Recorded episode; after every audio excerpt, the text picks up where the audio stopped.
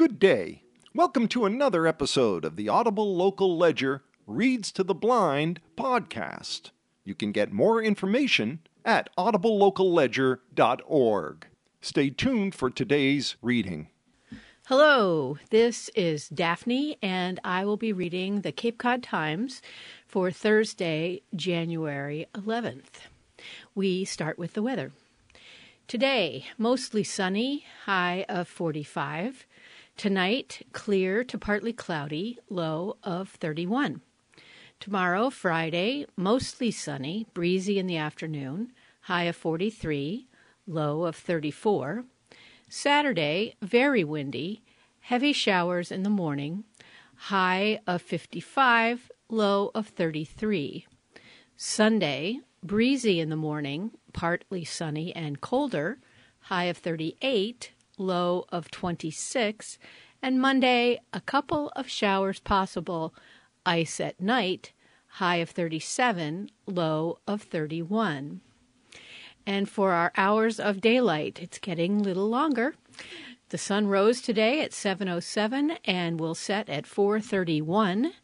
That will give us 9 hours and 24 minutes of daylight. And on to the lottery. For the numbers game, drawn yesterday, Wednesday, January 10th, the midday drawing, the numbers are 8669. Again, numbers game, midday drawing 8669. And the evening drawing from yesterday, Wednesday, January the 10th, the evening drawing numbers are 0417. Again, 0417. For Powerball, drawn on Wednesday, January the 10th, the numbers are 25, 40, 43, 48, 50, and the Powerball is 11. Again, those numbers for Powerball 25, 40, 43, 48, 50, with a Powerball of 11. For Mass Cash, drawn yesterday, January the 10th, the numbers are 10, 13, 16, 18, and 20. Again, for Mass Cash, 10, 13, 16, 18, 20. For Mega Millions, drawn on Tuesday, the numbers are 12, 15, 32, 33, 53, and the Mega Ball is 24. Again, for Mega Millions, drawn on Tuesday, January the 9th, the numbers are 12, 15, 32, 33, 53, and the Mega Ball is 24. For Mega Bucks drawn yesterday, the numbers are 19, 20, 25, 28, 40, and 42. Again, Mega Bucks drawn Wednesday, January the 10th, 19, 20, 25, 28, 40, and 42. And Lucky for Life drawn yesterday, Wednesday, January the 10th, the numbers are 2, 3, 15, 22, 30, and the lucky ball is 14. Again, the numbers are 2, 3, 15, 22, 30, with the lucky ball of 14. And now for the news. From the front page of the Cape Cod Times for Thursday, January 11th, the lead story is entitled Messy but Not Awful. Cape Cod lashed by storm but dodges big trouble, and that's reported by Eric Williams for the Cape Cod Times. The main course of Tuesday's night storm, high winds, and heavy rain was conveniently served while most of Cape Codders were asleep. By daybreak on Wednesday, conditions had improved, with only a few scattered power outages around the peninsula. According to the National Weather Service, locations around the Cape received approximately 1.5 to 2.5 inches of rain. Wind gusts from the storm reached 65 miles an hour at Chatham and Dennis, according to the National Weather Service, with a 64 miles per hour gust reported in Wellfleet. A stormy desert arrived around the time of high tide on Wednesday morning, with flooding on Nobska Road and Surf Drive in Falmouth and Commercial Street in Provincetown's East End. A section of road near 600 Commercial Street in Provincetown was temporarily closed to traffic after water flooded the area. But it could have been worse, according to an email from Dan Riviello, Provincetown's assistant town manager. Quote, Thankfully, the impacts from the storm were not as damaging as they could have been, wrote Riviello. While the wind and rain were very strong overnight, the wind speed and direction died down significantly this morning ahead of high tide, which prevented any significant coastal flooding in the East End. Close quote. While we may have dodged real trouble this time around, the weather jukebox seems poised to play another unpleasant tune. According to the National Weather Service forecast discussion, quote, dry weather follows for Thursday and Friday before another significant storm will impact the region Friday night into Saturday, bringing another round of strong winds and heavy rain. Close quote. Here's the Hyannis forecast from the National Weather Service. Thursday, sunny with a high near 43, southwest wind 13 to 15 miles an hour. Thursday night, mostly clear with a low around 33, west wind 10 to 14 miles per hour. Friday, sunny with a high near 44, west wind 6 to 10 miles per hour, becoming south in the afternoon. Friday, rain likely, then rain and possibly a thunderstorm after 1 a.m., low around 35. Windy with a southeast wind of 7 to 17 miles per hour, increasing to 21 to 31 miles per hour. Winds could gust as high as 46 miles per hour. The chance of precipitation is 100%. Saturday, rain mostly before noon, high near 53, windy with a southeast wind of 30 to 37 miles per hour, becoming southwest in the afternoon. Winds could gust as high as 55 miles per hour. The chance of precipitation is 90%. Saturday night, partly cloudy with a low of around 30, windy with a west wind of 29 to 31 miles per hour, with gusts as high as 45 miles per hour. And Sunday, mostly sunny with a high near 38, windy with a west wind of 28 to 24 to 28 miles per hour, with gusts as high as 41 miles per hour. And continuing with weather stories from the front page of the Cape Cod Times severe weather to continue across the U.S. And this is reported by Anthony Robledo and Christopher Cann for USA Today. Flood warnings and high wind advisories were active from New Jersey up through Maine Wednesday as the deadly winter storm that has killed at least five people and affected practically every, every state in the continental U.S. dumped rain across the region. A break was in view Snowfall quieted over the Midwest, and the storm's rain and wind are set to subside as the system moved out of the Northeast Wednesday afternoon, the Weather Service said. But alas, the deadly storm that's raking the eastern United States this week is just the warm up, so to speak, for what's to come a potential bomb cyclone blizzard for the Midwest, an Arctic blast courtesy of the polar vortex, and possibly the first real East Coast snowstorm in a long while. And that next wave of winter has already gotten started. Dangerous blizzard conditions persisted in the Pacific Northwest Wednesday, where heavy fall, snowfall made for treacherous travel along mountain roads in the Cascades and Olympics.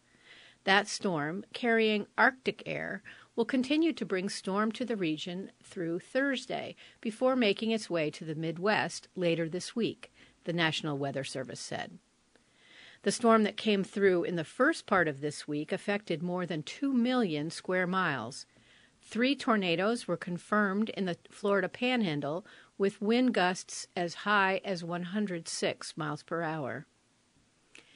As heavy rain moved out of the mid Atlantic and New England regions early Wednesday, forecasters continued to warn of flooding risk with what with up to three inches of rain landing on highly saturated snow covered land.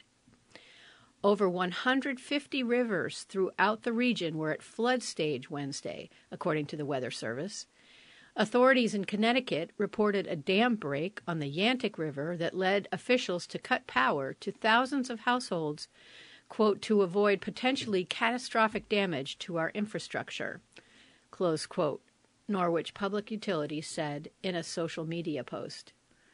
More than 250,000 utility customers across New York State, New Jersey, and Pennsylvania lacked power Wednesday morning.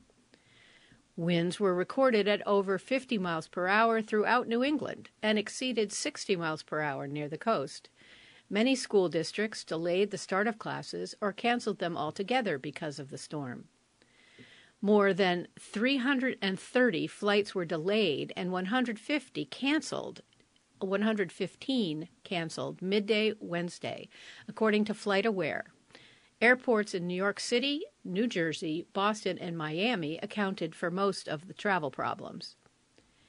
Nearly 2,000 migrants who had been living in tents in Brooklyn, New York, were brought into a high school Tuesday ahead of the intense wind and rain. The school's students had remote instruction Wednesdays. Wednesday. Authorities began taking families back to Floyd Bennett Field after winds abated at around 5 a.m. In the Midwest, although snowfall had lessened Wednesday morning, many remained without power. In Michigan, more than 44,000 utility customers lacked power amid freezing temperature. And after a mostly calm and mild December, Mother Nature is making up for it with a stormy and cold January, said AccuWeather senior meteorologist Alex Sosnowski. The next storm, expected to careen across the Midwest, South, and East late Thursday into Saturday, could be even stronger than Tuesday's, bringing a second round of snow strong winds, severe thunderstorms, and flooding rainfall, forecasters said. Meteorologist Ryan Maue said on X, formerly Twitter, that this next storm could rapidly intensify into a rare overland bomb cyclone. A bomb cyclone is basically a winter hurricane in terms of intensity. Snow is likely to pile up in several big Midwestern cities, including Chicago, Detroit, and Kansas City. As much as one to two feet of snow is possible in some areas, AccuWeather said, which would make travel difficult. As with Tuesday's storm, severe thunderstorms are forecast to rumble across the south and southeast, with a risk of hail and tornadoes, the storm, predi- the storm Prediction Center warned. Also, a repeat, more strong winds and flooding rain are flooding rain are in the forecast for the sodden mid-Atlantic and Northeast by Friday and into Saturday, AccuWeather meteorologist Bob Larson said. And then the thermometer falls, thanks in part due to the return of the polar vortex, the coldest air of the season is poised to roar across the central and eventually eastern U.S. over the next week, the National Weather Service said. How cold? By Monday morning, 88% of the contiguous U.S. could see below freezing temperatures. The bitter air is expected to spill all the way down to the Gulf Coast, and some weather mo- models show the entire state of Texas below freezing Monday and Tuesday. The Weather Service also warned of dangerously low wind chill temperatures for much of the country. Quote, now is the time to check your car batteries. They will be flying off the shelves next week. Close quote, the Weather Service said.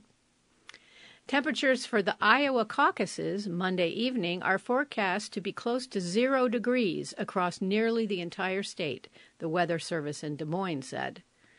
And finally, computer models hint at the potential for yet another storm next week, January 16 through 17, one that might finally deliver snow to the sledding starved big cities of the mid Atlantic. Both Washington and Philadelphia have gone nearly two years without seeing even an inch of snowfall. Unlike previous storms, which brought mainly rain, enough cold air could be in place for snow to fall, forecasters said. However, Larson said it's too early to say for sure, and snow lovers might get disappointed again. And more from the front page of the Cape Cod Times. State 250 million disaster relief fund proposed, and this is reported by Kinga Borondy from the Worcester Telegram and Gazette. Torrential downpours that flooded farm fields and washed away communities, Arctic temperatures that froze fruit tree blossoms, Massachusetts has been hit again and again throughout the past year with catastrophic weather events prompting two lawmakers to file bills towards a disaster relief trust fund specifically to help local recovery efforts. In discussing the legislation at a virtual meeting hosted by the International Association of em- Emergency Managers, Region 1, on Tuesday, the legislators emphasized that the proposed $250 million fund would bring the state in line with 48 others nationwide. Massachusetts and Connecticut are the only two states without a dedicated disaster relief fund. Quote, the fund would be used for all emergency disaster relief, both natural and human caused, said Senator Jo Comerford, Democrat from Northampton, who filed the legislation with Representative Natalie Blais, Democrat from Deerfield. While she noted that the state was hard hit in 2023 by weather related disasters, the fund, quote, would not be limited to climate related events. The funds would help would alleviate, quote, damage, loss, hardship, or suffering caused by hurricane, tornado, storm, rain, flood, tidal wave, earthquake, volcanic eruption, landslide, mudslide, snowstorm, extreme fire, extreme heat, fire, or drought, quote, among other events, and would supplement any federal disaster funding. Given the uncertainty of a federal disaster declaration, Massachusetts residences, businesses, private nonprofit community organizations, and municipalities can be left footing the entire recovery bill. Quote, We need a dedicated state fund, Blais said. She noted that state legislators, recognizing the devastation by weather events in the state throughout the year, responded by advancing disaster relief to farmers and municipalities in December.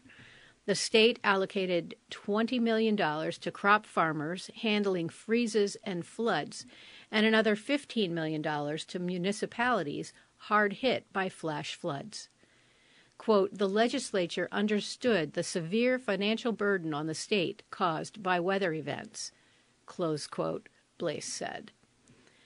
While welcome, the funds were not sufficient to guarantee a full recovery for all those affected.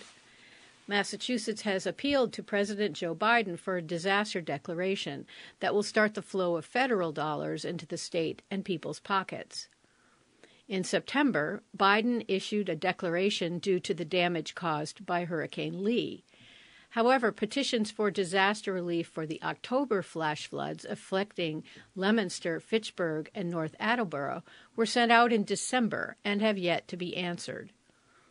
In light of the uncertainty of a federal declaration and the length of time necessary to process the requests and unlock the funds, Massachusetts needs a state disaster fund. Blais said. The legislators propose scooping $250 million from the state's capital gains revenue that would otherwise be funneled into the stabilization or rainy day fund and divert the money into disaster relief. That diversion would sidestep the yearly budgetary process and ensure replenishment of the fund as needed and on a yearly basis. Under the proposed legislation, the Massachusetts Emergency Management Agency would oversee the fund. In its administrative role, the agency would determine eligibility criteria, create the application and approval process, and be responsible for requesting changes in the state's budgetary, statutory, and re- regulatory procedures to ensure implementation of the program. The legislators envisioned that the Massachusetts Emergency Management Agency would decide how reimbursements were made through grants, matching funds, or cost sharing. It would also be responsible for petitioning the President for an emergency da- disaster declaration. One concern voiced by those attending the virtual meeting was whether the funds would be immediately available once the program is in place. Jason Main, director of the emergency management for, for Leicester, mentioned two fires the city team managed at a senior housing complex. Evacuations were required and residents were displaced for 65 days during one incident and 85 days during another. Quote, How soon can we access the funds? Main asked, wanting to know whether it will be a question of waiting for reimbursement of expended funds or if emergency managers will be able to tap into the fund immediately to pay for out of pocket costs. The nuts and bolts of the process, Blais told Maine, would be determined by the Massachusetts Emergency Management Agency once the legislation, already endorsed by some 36 legislators from both houses and both sides of the aisles, is passed. Quote, We have co sponsors from across the Commonwealth, Comerford said. More Cape and Island news. This article is New Massachusetts Rules for Waterfront Structures Planned, reported by Susan Vaughn. The Massachusetts Department of Environmental Protection is proposing new waterways regulations for the entire Commonwealth to address impacts of climate change, including sea level rise, storm surge, and increased precipitation for existing and proposed structures along the waterfront. Quote, the extreme weather that we're seeing across the Commonwealth, across the nation, across the globe in some instances, is another reminder that climate change is here in Massachusetts and that we are particularly vulnerable to both inland and coastal flooding. Close quote, Department of Environmental Protection Commissioner Bonnie Heiple said in announcing the draft regulations late last month in a press conference. Quote, We've seen infrastructure fail. We've seen significant damages, damage to homes and businesses, including farms, and we're seeing the economic ramifications of that as well, Heiple said, noting the highest total rainfall on record last summer in Boston. The State Environmental Agency has been working on the regulation updates for a few years, which will make changes to the State Wetlands Protection Act and waterways regulations. The department has been gathering comments on the proposals from local municipalities and organizations that work with local communities, such as conservation commissions, including 10 sessions and 25 presentations. Edmund Coletta, the agency's director of public affairs, said in a phone call. Quote, It's uh, been pretty extensive outreach, Coletta said. Public comment period on the regulations will continue to March the 1st.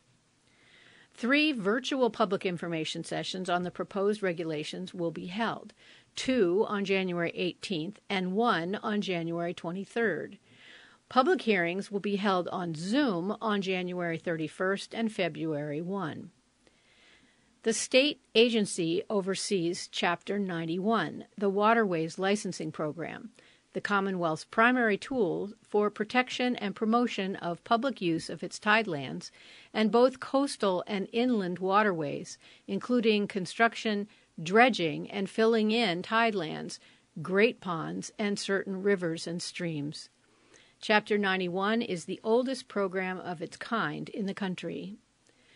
The proposed wetlands regulations would protect the coastal floodplain, which hosts nearly $55 billion in structures, of which about 40 billion is residential, 12 billion is industrial, and 2.5 billion is commercial, according to the agency.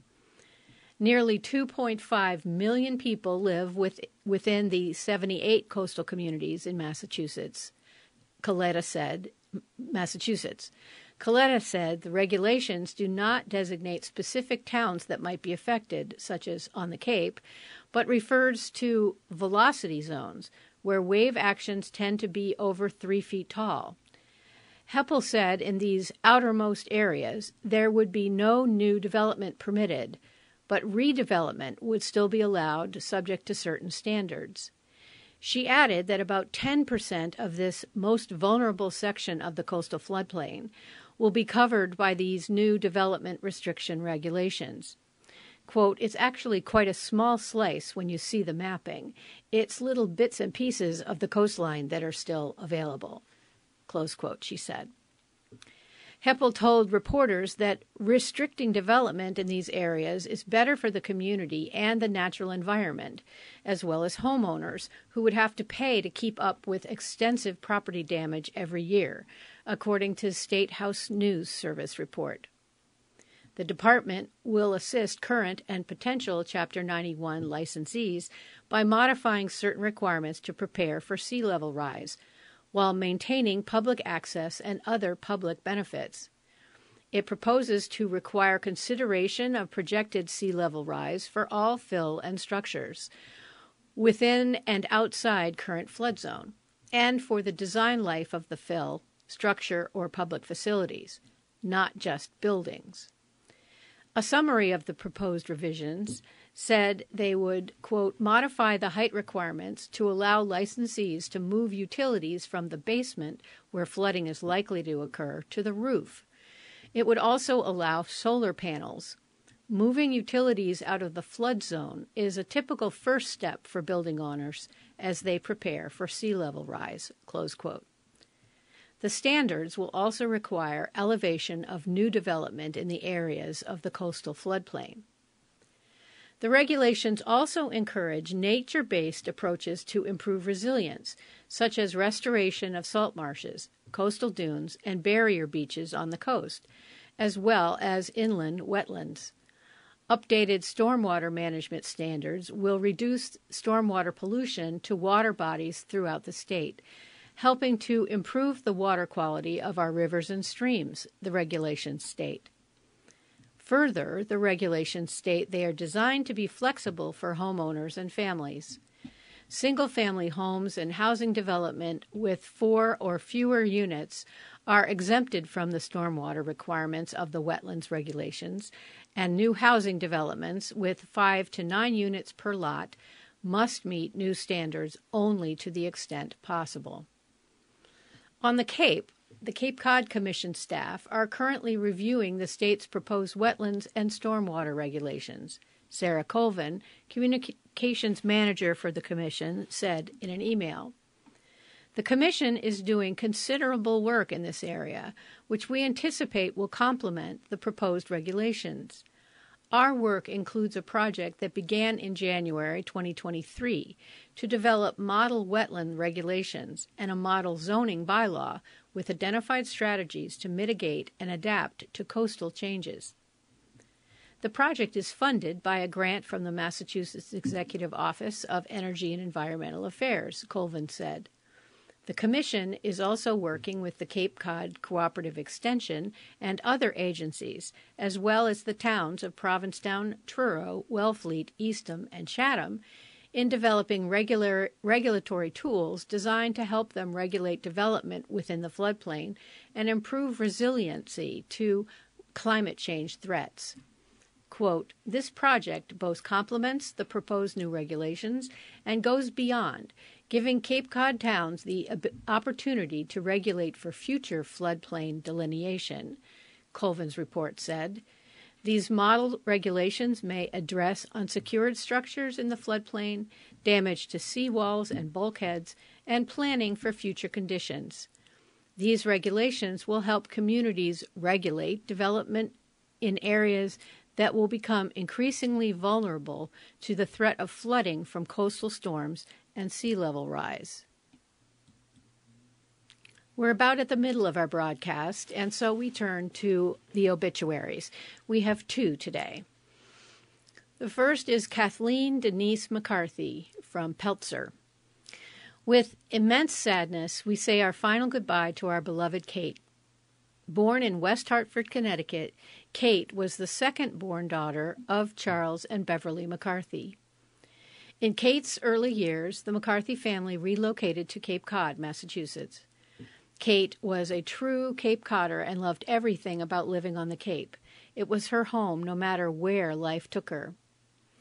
Kate's most immense joy and accomplishment was her daughter, Lillian Chase Tanner. Kate loved being a mother to Lillian, but also found great happiness in the other roles she played in her life fiance, sister, aunt, daughter, niece, cousin, and friend. Everyone who loved Kate knew they could count on her for safety, truth, and laughter.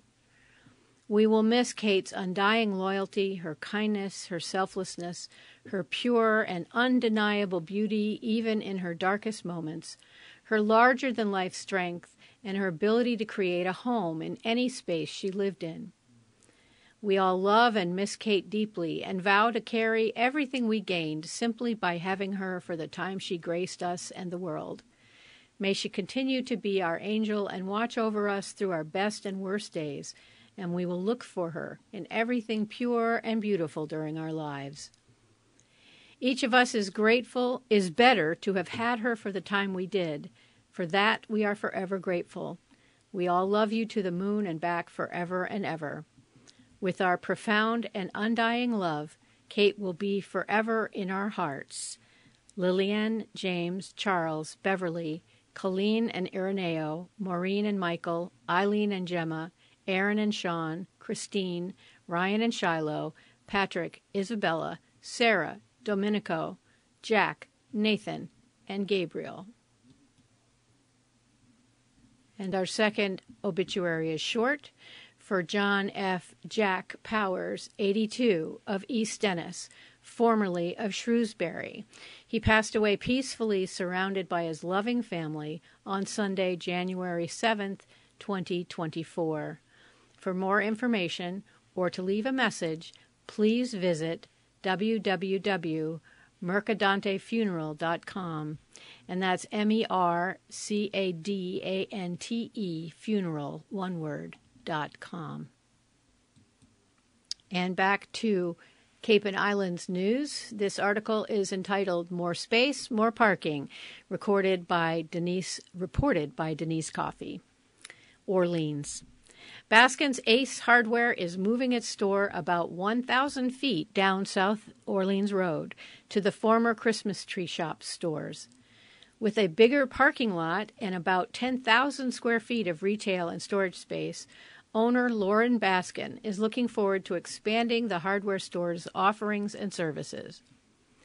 Baskin signed a rental agreement with property owner Greg Bilezikian in late December for a 10 year term with options to extend out for 30 years. She expects to open the new store by May the 1st. The Bilezikian Trust has owned the 15,316 square foot property since 1982, and it is assessed at $2,796,400, according to the assessor's records. Quote, We're excited to have a family business back in that space. Baskin said on Tuesday. We're excited to collaborate with the Bilezikians. Close quote. Both families have long histories on the Cape Cod. Bilezikian's parents, Charles and Doreen Bilezikian, opened the first Christmas tree shop stores on the Cape in 1970. Eventually, there were four Cape shots, Cape shops as well as locations throughout New England before they sold to Bed Bath & Beyond in 2003. William and Marilyn Baskin opened their first hardware store in 1977. Over the years, the family business grew to five Cape locations. Lauren Baskin now owns stores in Dennis, South Yarmouth, Harwichport, and Orleans. Her brother, Jim, Jim Baskin, owns a store in Brewster. The new location at 20 South Orleans Road has a 9,600 square foot first floor with additional storage and office space on the second floor, Baskin said. The current hardware store's footprint at 28 South Orleans Road is only about 4,000 square feet, she said. Plans include expanding the plumbing and electrical supplies section and offering lumber. Baskin wants to provide do it yourself weekend warriors with the things they need to finish projects. Nothing that would compete with anyone else in town, she added. Plans include expanding the grilling and lawn and garden sections and offering a wider selection of Benjamin Moore paint. The store will offer professional color consultation services through Susan Pike, who already provides the service at the Dennis and Harwichport stores. The free, no obligation service will offer color advice to customers. Baskin wants to cater to contractors as well as customers looking to redesign and reconfigure their homes. The current store offers about 22,000 unique SKUs or items. Baskin expects that number to rise to 28,000 to 30,000 SKUs when the move is completed. ACE will help with financing, coordination, merchandising, and logistics. New flooring, lighting, and signage will be installed before the opening. Baskin is looking to longtime store manager Jim Morton to take pencil to paper to set up the new store. Baskin called him a magician at figuring out how to make the current 4,000 square foot store have as much as a 10,000 square foot store might have. Now that he has more space to play with, Baskin said he set himself a task to pack as many offerings in as possible. Quote, We'll have more space, more parking. We're really excited about it, Baskin said. The larger store will present opportunities for additional employment. Currently, the store has six employees, and Baskin expects to hire an additional two to three people closer to the opening date. She credits her parents with setting the tone for treating employees like family. Quote, I'm really proud of our culture, Baskin said. We always call it Hotel California. People just don't leave. Close quote. Baskin's Ace Hardware was a finalist in the Cape Cod Times Best of the Best survey in 2022 for the best employer in the 10 to 100 employees category. Quote, My parents set a beautiful tone, Baskin said. They gave a great offering to the community by establishing a business and operating it with integrity and grace. Close. In other news, this article is entitled Austin Wanted to Keep Cancer Struggle Private. Many men reluctant to share health details. Reported by Charles Trepany. Lloyd Austin's struggle with prostate cancer, or more specifically, his refusal to readily disclose it to the public, has launched a firestorm of criticism and put the White House on the defensive. Many health experts, however, say the defense secretary's hesitancy shouldn't come as a surprise. Men commonly struggle with sharing weaknesses, in part due to our culture's view of masculinity even when it comes to important health matters.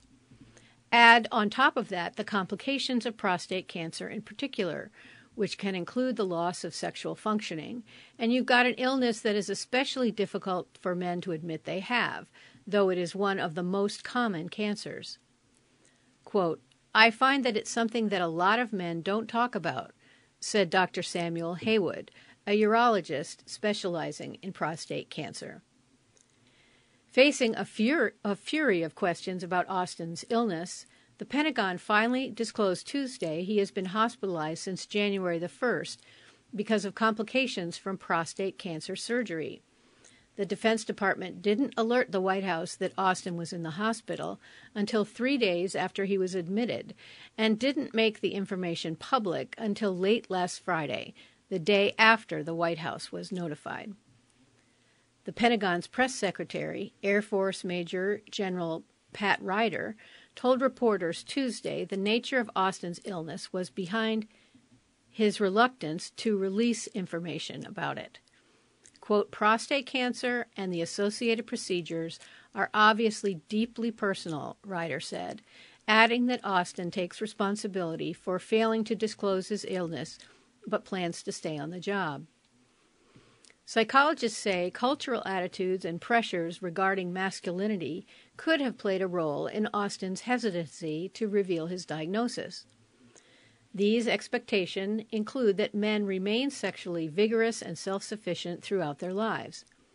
Prostate cancer can sometimes cause erectile dysfunction and urinary incontinence, according to Mayo Clinic, causing deep shame for some men quote, masculinity is, in part, based on self efficacy, and things like losing control of your bladder, or experiencing pain when urinating, or having difficulty with the sexual functioning can really impact men's self esteem, said Eric Anderson, a licensed marriage and family therapist who specializes in men's issues and anxiety. Quote, to admit that that difficulty in functioning it really feels like talking about a very vulnerable part of yourself. Close quote. Haywood said prostate cancer is very treatable and only about 3% of men die from it. Still, he says men's reluctance to share their health issues with each other makes treating prostate cancer more difficult.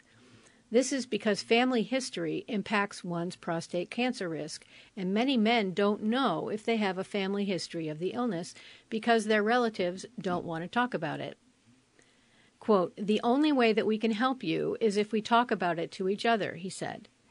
While there's no self check for prostate cancer, it would be great if it was something that men were, were talking about and saying, Hey, did you get your prostate checked? Have you talked to your doctor about this?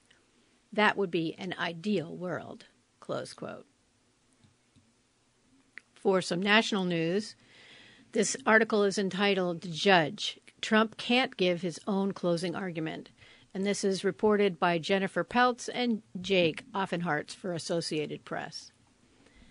Donald Trump won't make his new, his own closing argument in his New York civil business fraud trial after his lawyers objected to the judge's insistence that the former president would stick to, quote, relevant matters. Judge Arthur Engoron rescinded permission on Wednesday, a day ahead of closing arguments in the trial. The trial could cost Trump hundreds of millions of dollars in penalties and strip him of his ability to do business in New York.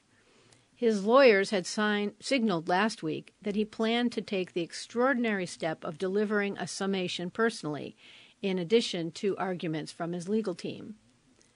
Trump is a defendant in the case brought by New York Attorney General Letitia James. She claims his net worth was inflated by billions of dollars on financial statements that helped him secure business loans and insurance the former president and current Republican 2024 frontrunner, denies any wrongdoing, and he has lambasted the case as a hoax and a political attack on him. James and the judge are Democrats. It's extremely unusual for people who have lawyers to give their own closing arguments.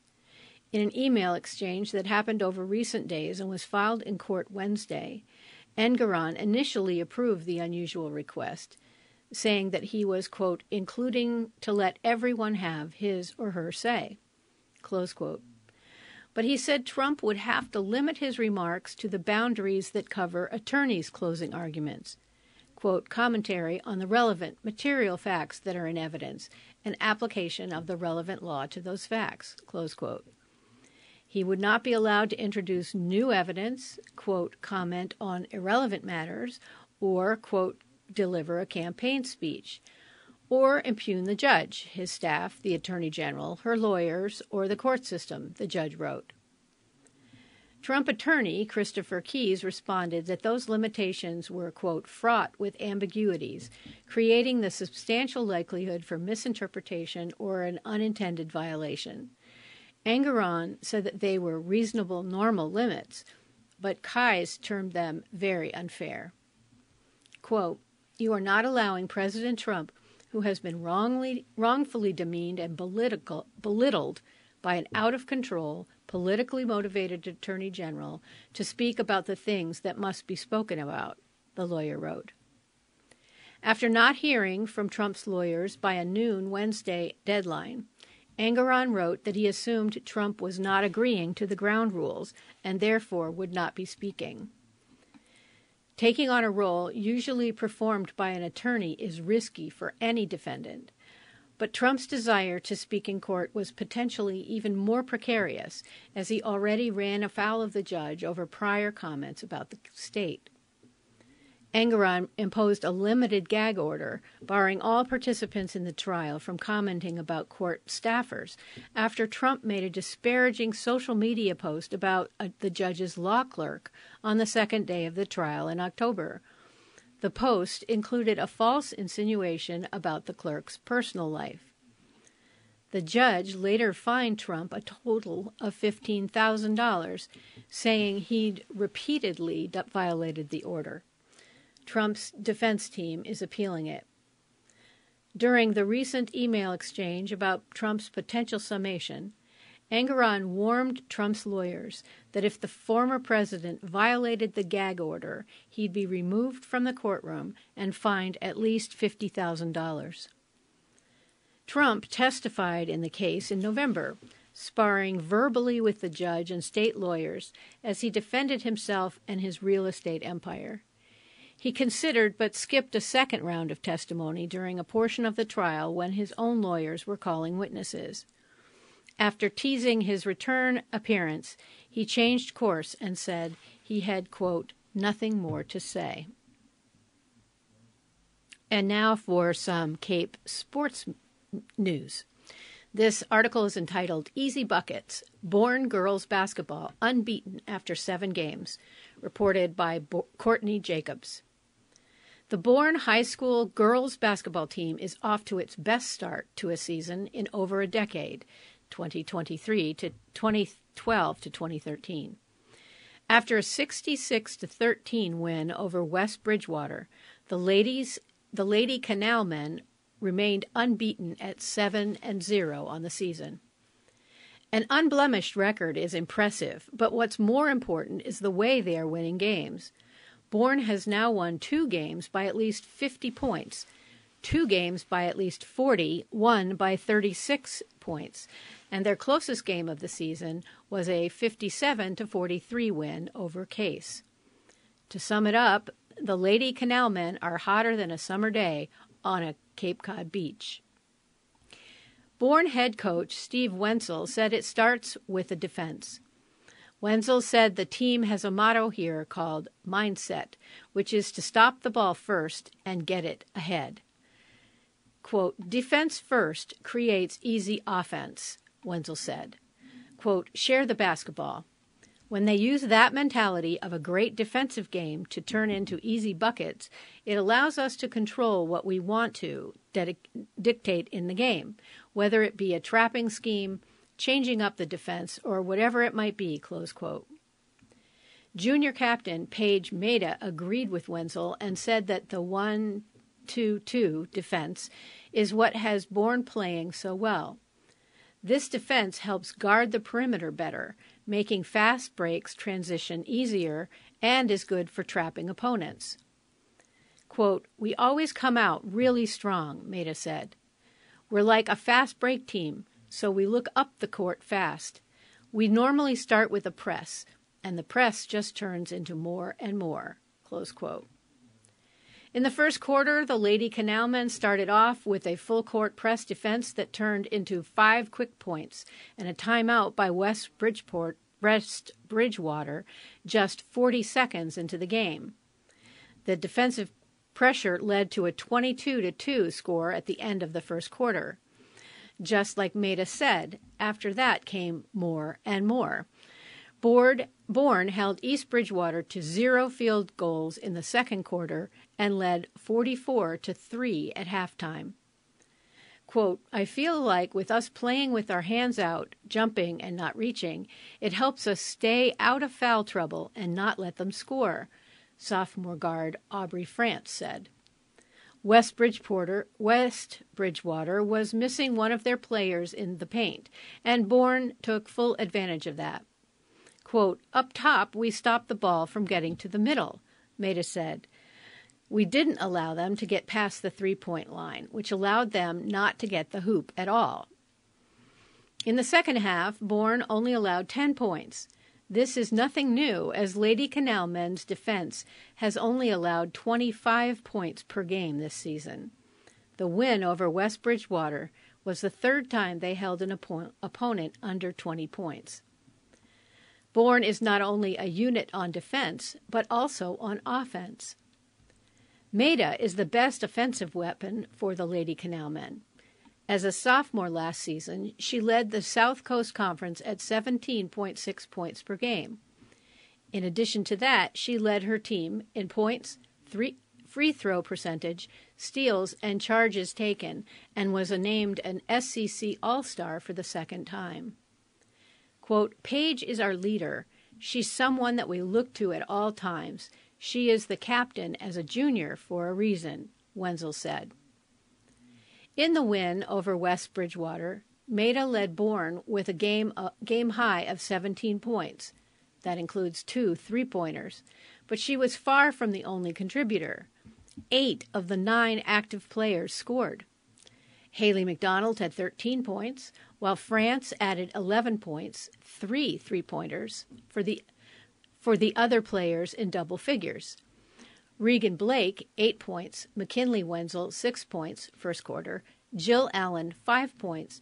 Nola Timo, four points. And Eleno Timo, two points, each chipped in for the win. Quote, I think each player has a different role, Maida said. We all pick each other up. If one player is having an off night, somebody else contributes in different ways. They find their confidence. Close quote. The Lady Canalmen have a week off before they seek to continue their unbeaten start against Somerset Berkeley on January the 16th. Until then, they will have some more practice time, which is another factor for their win streak. Quote, I feel like it all starts from practice because we always take it very seriously, France said. We run the drills correctly, and we just take everything seriously because when it comes to the game time, we're ready for whatever comes our way. Close quote. And here's a quick story about how to stay healthy. It's entitled Diet Can Help Decrease Chances of Memory Loss by Lisa Conway, special to Florida Today. Maintaining good cognitive health involves a combination of lifestyle choices, including diet. While there is currently no magic food or technique that will prevent memory loss, some nutrients and habits most certainly contribute to brain, brain health. You may be surprised by some of the suggestions in my top 10 list. 1. Eat a brain healthy diet. Include omega 3 fatty acids. These essential nutrients can be found in fatty fish like salmon, flax seeds, chia seeds, walnuts, and more. Consume antioxidants from fruits and vegetables. Berries, leafy green vegetables, and brightly colored fruits protect the brain from oxidative stress. Ensure adequate vitamins in your diet, especially B, whole grains, eggs, leafy greens, and vitamin E, nuts and seeds. 2. Stay hydrated. Drink water. Dehydration can impair cognitive function. It's critical to maintain an adequate water intake daily. Three, maintain a healthy lifestyle. Engage in regular physical exercise. Exercises increase oxygenated blood flow to the whole body, including the brain, which helps to promote overall cognitive function. Get enough sleep. Quality and consistent sleep is crucial for memory consolidation and overall brain health. 4. Manage stress. Chronic stress can negatively impact memory. Practice stress reducing activities such as yoga, meditation, or deep breathing exercises. 5. Socialize. Maintain connections with others. Socializing, socializing engages the brain and may help delay the onset of memory related conditions.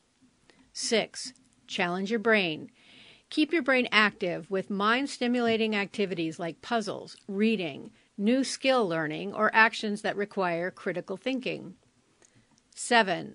Limit alcohol and avoid smoking.